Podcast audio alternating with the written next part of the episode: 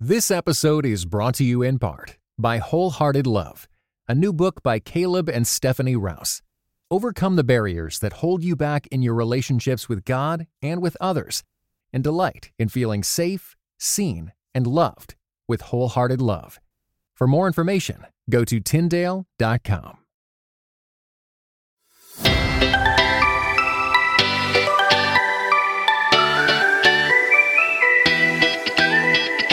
everyone, it's Ashley Hales, host of the Finding Holy podcast and author of the book Finding Holy in the Suburbs Living Faithfully in the Land of Too Much. And friends, I wrote that book because I am so fascinated by how our places, how our ordinary lives, how our environments actually shape our loves and affections, and how we have the opportunity to move towards God in all of our ordinary everyday lives. And that's what we're doing here at the Finding Holy podcast, where we connect the dots between the things that matter and your everyday, ordinary. So, I can't wait for you to listen in on this conversation with Casey Tygrett. Casey is an author, pastor, and host of the Otherwise podcast. His new book is called As I Recall Discovering the Place of Memories in Our Spiritual Life. He's also the author of Becoming Curious, a spiritual practice of asking questions. You are going to love this conversation. At the very least, stick around because Casey talks about the soul like a burrito. Now that I have your curiosity peaked, make sure you listen in for your one small step at the end. And here's my conversation with Casey.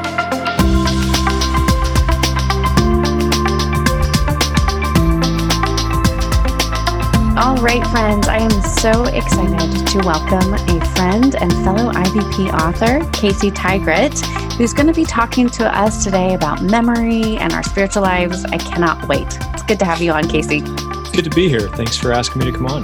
Yeah. So, you have a book, as I recall, really delving into our spiritual memories.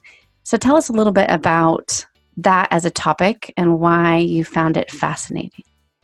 Yeah, I think uh, I think all good books come from the weirdness of who we are. Amen. weird in the sense of like different, but also weird in the sense of unique. Mhm. And uh, I, I'm a person that thinks a lot about the past. Um, yeah, I'm an Enneagram four, so I have all these romantic thoughts. Oh, that's right. High five, yeah. And uh, I'm also an ENFP. very deeply about all of the deep things. I'm also an ENFP on the Myers Briggs, so I, I, I tend to look inward and I think a lot about things that have happened in the past and how much they determine where we are in Mhm. the present. And uh, seeing the intersection between, um, especially as a, I, I operate as a spiritual director, so I see a lot of our conversations heading not into what's happening like the day before, but a Mhm. lot of the conversations about our soul have to do with things that are way past, long Mhm. under the bridge.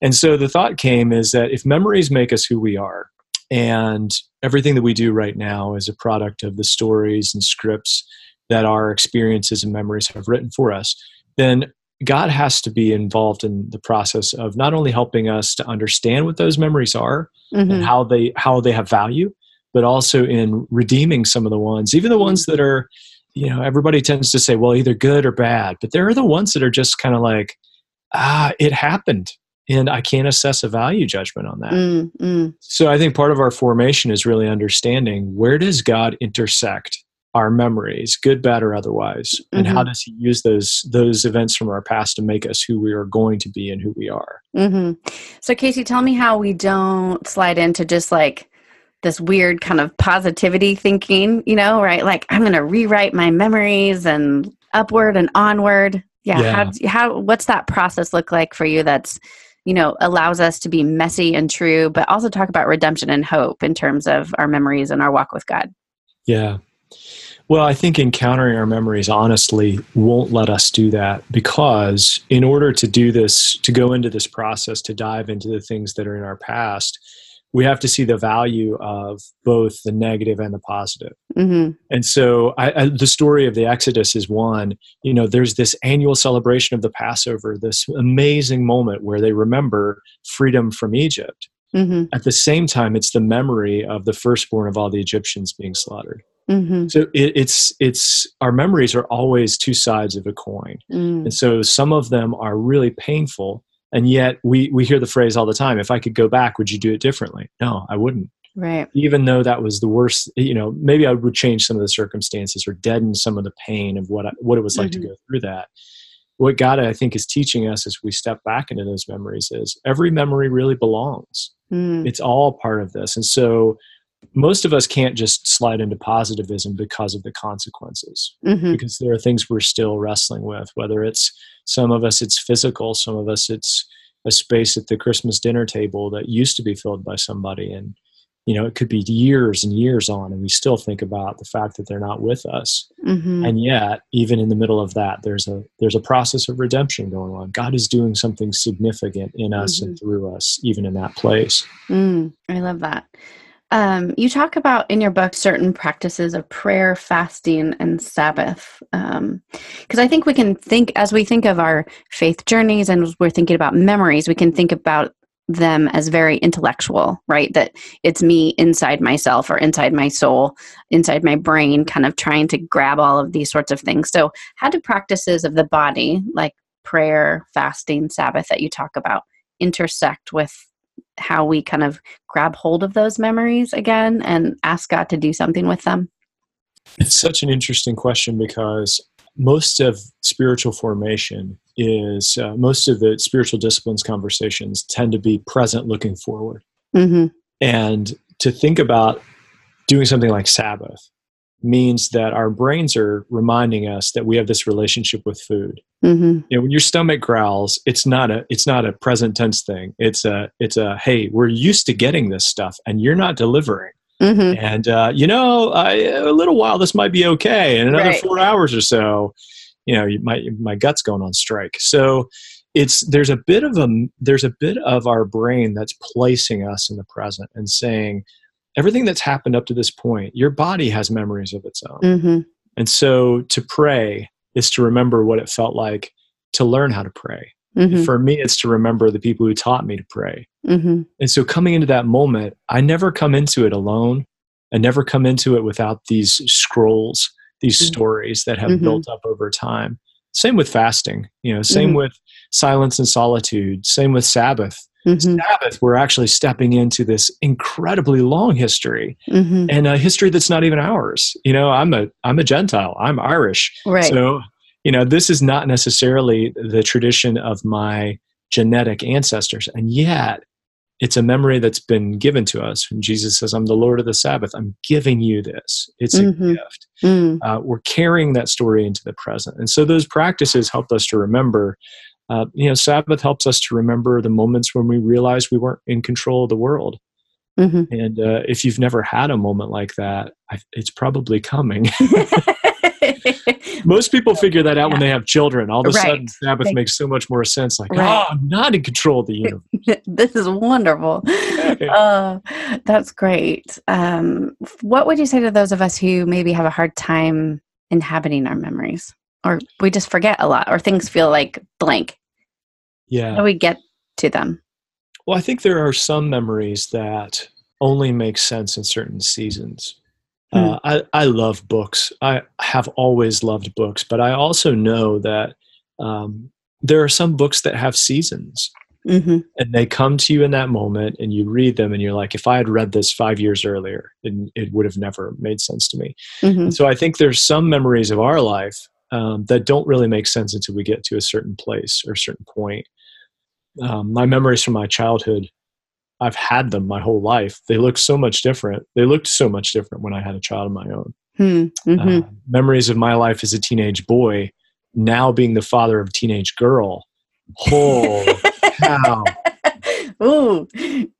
yeah they just Yeah? they it's a totally different thing and then and then you Mhm. have this you don't have a self-editing thing but you're like god you, you've got to teach me how to take these things and make them uh, sacred again Mm. uh, even though it may not have been a sacred thing at the time it's that this can be a gift uh, i can tell my daughter this is what those guys are thinking Yeah. and i know that and so here's the way that we walk in light of that wisdom Mm. Mm. and so interacting with memories, especially if you find it like dead or this just isn't going anywhere. A lot of times it might be a time, it might be a season.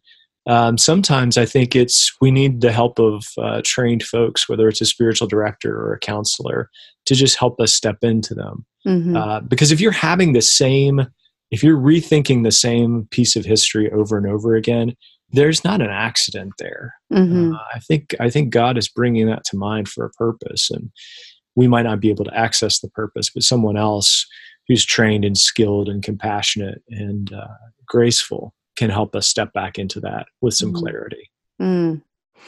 Yeah, I just hearing you talk, it it strikes me. I think sometimes we can think of this as just very um, singular, right? Or you know, us and God. Um, but ultimately, too, it's creating relationship or you know, stepping into memories with someone else. So, speak a little bit about you know this communal aspect of memory. Yeah, co- uh, communities um, have memories of their own because I, I, love the imagery of the body and mm-hmm. so our physical bodies have memories we people talk about muscle memory you repeated actions create these you know memories in your tissue and so you remember to stand up and your feet know how to go flat well in paul's metaphor of the body of christ those bodies have memories as well mm.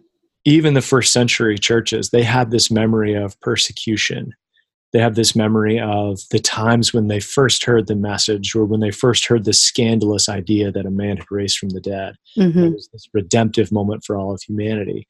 And so entering into a group of people who have a shared memory is is the same as us as individuals because it, it is both poetic and painful. Mm-hmm. There mm-hmm. is there is glory and there is the gory. It's mm-hmm. there's both, and I, I love thinking about churches having memories mm-hmm. individual congregations because they share it together they have the event when the steeple burned down or when they had the revival meeting or the baptisms or mm-hmm.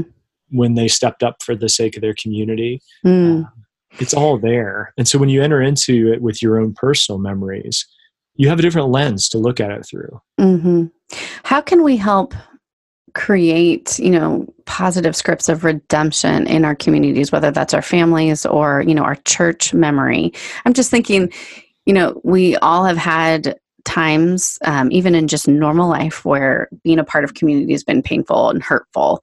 Um, and yet there's ways that god has broken in and taught us things um, in those moments of pain so how do we help create a communal identity that sees pain, um, acknowledges pain, but isn't having letting pain or um, sin have the last word? That's a fantastic question. Um, I, I, think some of it, and I have to answer from an evangelical standpoint, I think some of it is missing because of the lack of whether it's the church calendar or the focus on specific practices.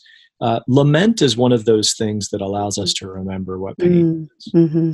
Uh, mm-hmm. In the beginning of the book, there's a story uh, that I tell that's one of my favorite. I, there's some of these Bible stories that we never talk about, but I mm-hmm. think they're wonderful.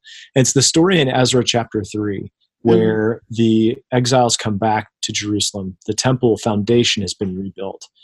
And simultaneously, there are the old, the old folks. Right. And it even says in um, it's the yeah. Bible, so don't get on me about that. um, there's the old folks, and then there is the rest of the people. So the the scribes and the teachers who had seen the old temple are weeping and wailing and mm-hmm. then the people the other people everyone else basically is cheering because hey the future is going to be bright and the other folks are saying man but it's not as good as the old one mm-hmm. and i think that's what lament within a congregation allows us to do is to not only personally but corporately honor the fact that a lot of us are feeling the consequences of acts that we have committed or others have committed against us and we have these memories of pain abandonment, loss, um, whether mm-hmm. it's us personally from a father or mother or a spouse, or whether it's a community that's, mm-hmm. you know, our communities are hemorrhaging. They have uh, memories of pain and abandonment and, um, and being able to lament that together, but also to have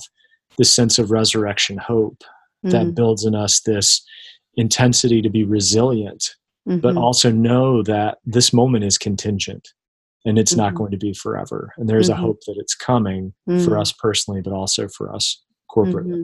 Yeah, and so we're you know we're rewriting the stories of you know what larger story are we a part of to belong to. Yeah, Yeah. in, in how we fashion our memories instead of yeah being kind of bogged down by by pain or suffering. And like anything else, space is really important and place is really important. Uh, to know how people, you know, it's maybe a simple conversation of if I were to ask someone, where can you take the things that have wounded you? Hmm. Where can you take the things that have hurt you? Would they say their church? Would Hmm. they say their pastor? Um, you know, I don't know even how to. I'm still processing through this, but the article that the Houston Chronicle released this weekend hmm uh, about abuse in certain certain denomination churches, certain Yeah. movement evangelical churches. Those folks can't look back at their memories and say, "I will take this pain to the church," because what they'll say is, "I've already done that." And Well, the that church caused so the pain, right? yeah. Or, uh, you know, I, I did bring it to the right people, to the people who should have heard it, and they didn't. And so, where do I go now? And so, I think for us, the best w- thing we could do as, you know, pastors and leaders, but also as individuals, is create space for people to really wrestle with the pain of their memories, Hmm. of what's come up, and to to say, this this actually belongs. I hate that you had to go through it hmm and that must have been terribly painful but it actually belongs Hmm. in your story and there are things that are going to come out of this uh, eventually and you know you have to have tact with that Right. because it can easily become the whole thing of well she's in a better place yeah how about two christmases from now we have that conversation Right. right now not so much so there is a pastoral tact that has to right. Yes, uh, but I think that's so important. Um, what would what does that look like? You know, in your own ministry, your own church. Um, you know, where have you experienced that, either personally or as a leader, to create that space for for pain and brokenness, and then also to to help people as they are kind of struggling with those memories to rewrite them into a story of hope of God, you know, redeeming all things. Yeah, I think I think where I've seen it the best is when when teaching is allowed to be open ended. Um, you know, a lot of times a well constructed weekend teaching is built with no air pockets, Hmm. and uh, and so and that can be great, and they can be very compelling. And but I think there are those moments where you leave it open, and, and when you leave the end or a teaching open, you give space for people to actually step into it. And, Hmm. and when you say things like, "I don't know why this is happening," I don't know what to do with this. I, I don't know what to do this, with this personally in my own life.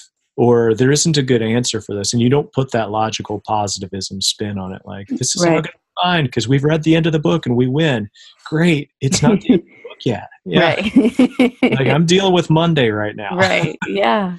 The, the Yeah. other, I think, is this is one of the gifts of, um, of spiritual direction. Right. Uh, it is the ability to have someone who can look at some of the most painful moments and say that you know share and empathize but also say is is god present is there a sense is there a way that you're sensing him even in the midst of that hmm what does that look like and to even suggest that god is there uh, invites a whole lot of other dialogue It invites some anger well if he was there why didn't he do anything Right. but it also invites a curiosity.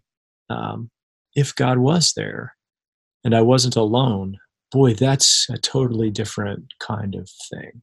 hmm And again, all of those things, you know, a person who has experienced abuse, physical, emotional, sexual, has now written a story that this particular person or this particular relationship, this is how that should operate. And so they either they either go into another relationship defensive or they just assume that that's the way it's going to be and they accept it as normal. hmm And so there's no quicker way to be spiritually deformed than to believe an untrue narrative. hmm And so, whoever we're being formed around, whatever our image Mhm. of God is, or our image of a relationship is, we're going to live up to that and into that. And so, it's easy to see how, if you live your whole life with a vindictive and angry and bitter God, you become a vindictive and angry and Mhm. bitter person. And so, there's that place of inviting people into a spot where you can tell them a different story hmm about their memories, not to change the memory, but to say the way we've been thinking about this, if we just step around the corner and look at it from this angle, what do you see? And there are some practices that help us do that but usually it's it's someone else a Mhm. director or a counselor or Mhm. someone who teaches with some openness and allows for that kind Mm. of conversation to happen Oh, that's really lovely. Thank you.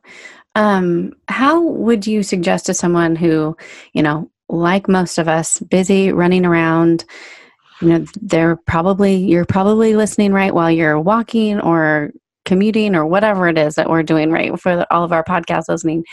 Um, but, you know, that this language of the soul is something that they're intrigued by, but they don't quite have a vocabulary uh, for something like the soul. What would be a good starting point? I uh, i've used the illustration that the soul is really like a burrito in a lot of ways. See, there's good. Everyone can eat a burrito. We can at least begin. it doesn't feel like all esoteric, right?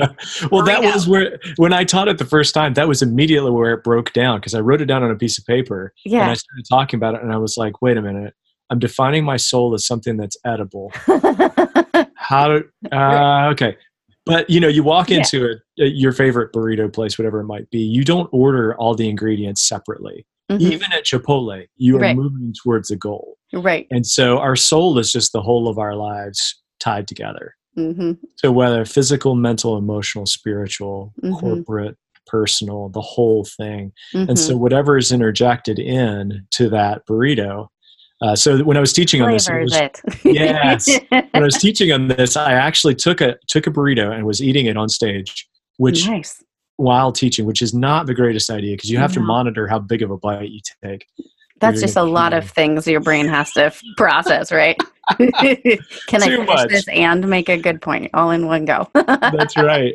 But then I took a spoonful of that those Hunt's snack pack chocolate Mhm. pudding Mhm. and I just slobbed it on there and ate a big bite of that, which was awesome.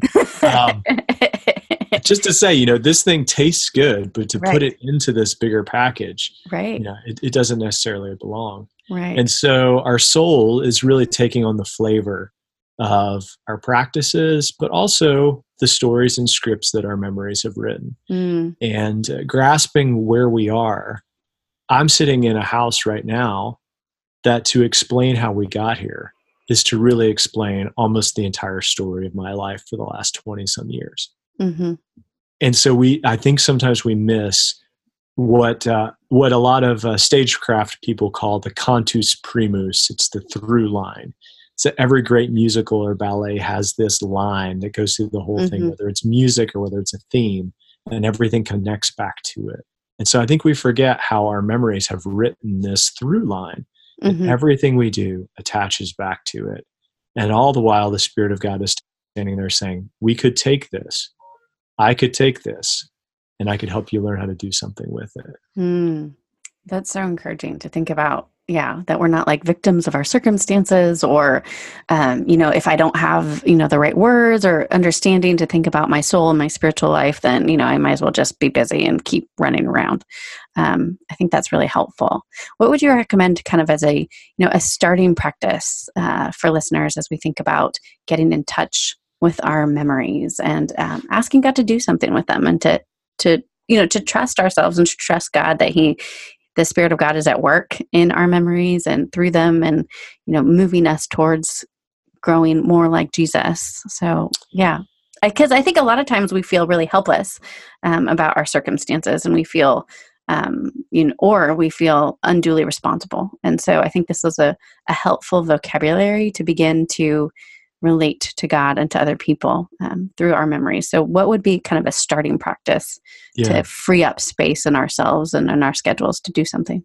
well our memories have been with us for so long a lot of times we've forgotten all the contours and we've sort of we've made moral value judgments about them so if we've for example abuse just seems to be the easy one to Yeah. go back to because it's a clear example not because it's easy but we've spent so much time with our experience of abuse.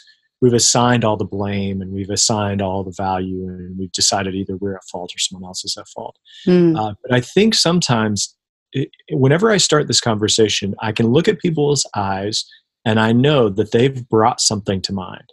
Like you don't, I don't have to prompt someone when we start talking about memories to bring a memory to mind. It's the Mhm. one that they would have brought to mind anyway on the Mhm. train or on the treadmill or wherever they are. And so, what I like for people to do when you're stepping into this for the first time is to really spend some time scripting that memory out.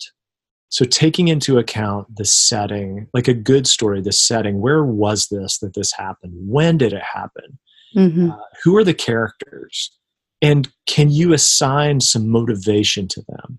Like, what was going on then? That's the interesting thing about as a father, looking back on my memories of, of being a child, is that when I look at my parents and the drama of a memory that I had, I see their roles differently Mhm. and I almost can understand. Now, this is, I'm not saying, well, we have to just excuse things, but it is helpful for us in redeeming these memories to come and understand this might be where they were coming from. They completely botched it.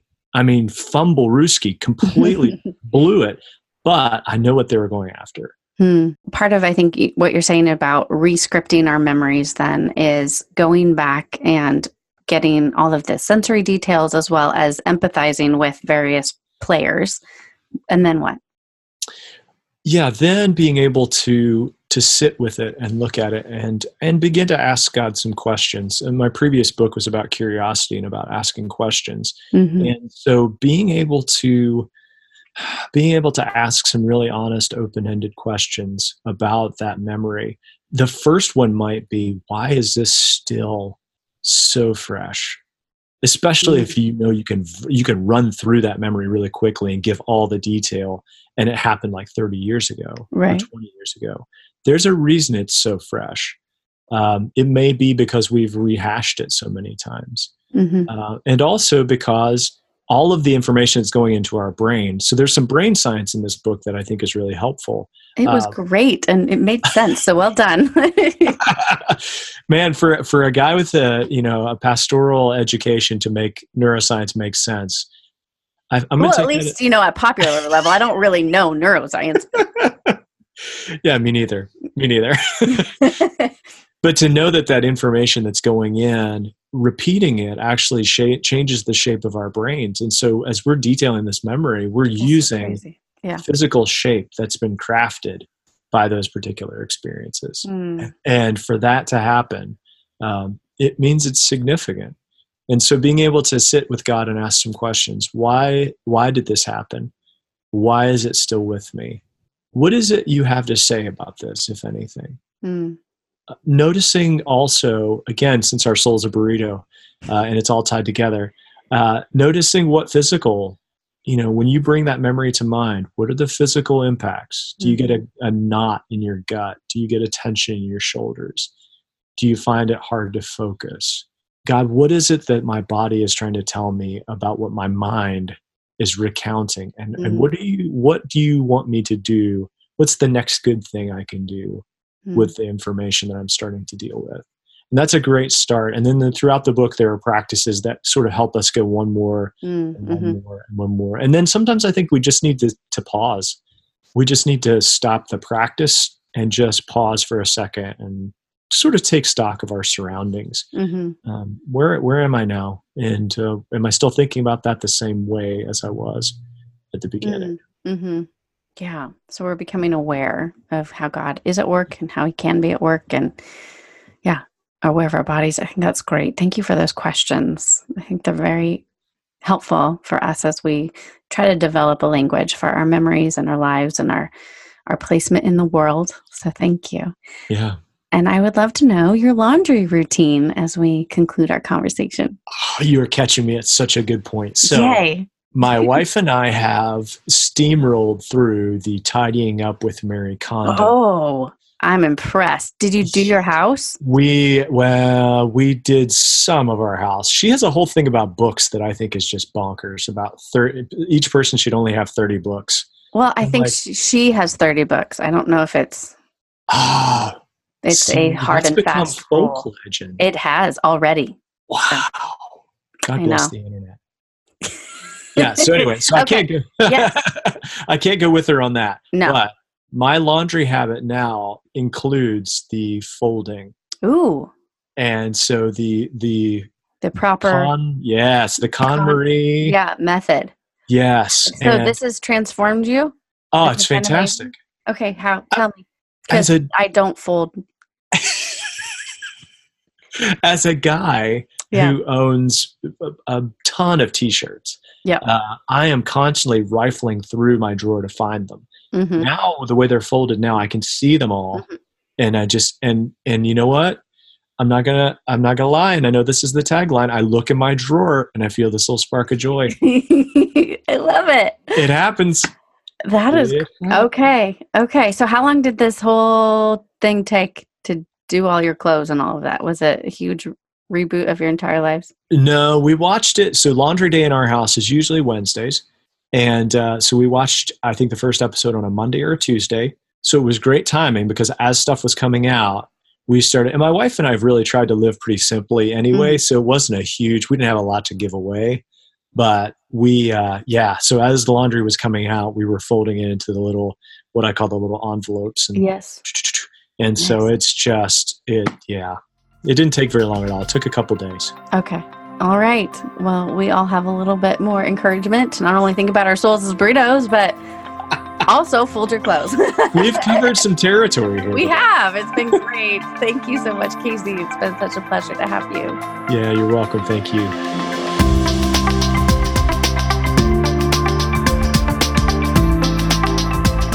Friends, I hope you enjoyed that conversation with Casey. I know I did. It was fascinating and fun and practical. And maybe next time you're eating a burrito, you'll think a little bit about your soul.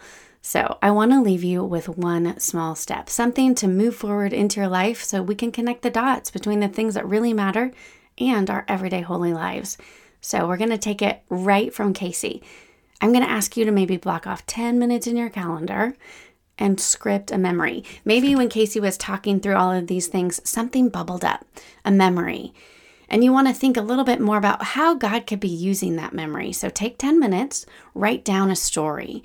Remember who was there. What did it feel like? What was the weather like? What words were spoken or unspoken? What was the feeling deep in your soul? Write out the story of that memory.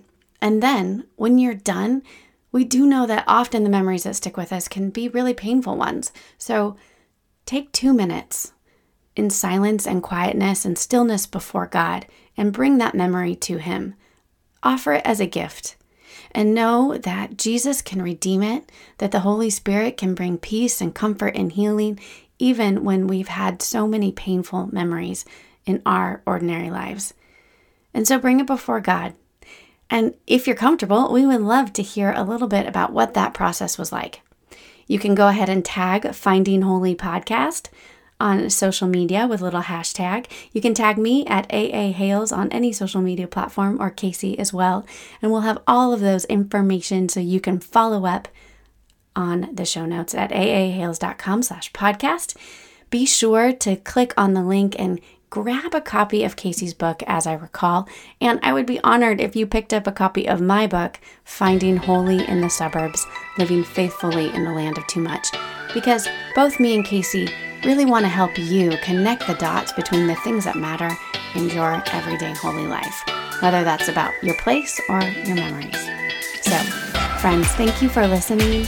Please subscribe if you haven't yet so you can be a part of more good conversations because big things matter, but so does the laundry.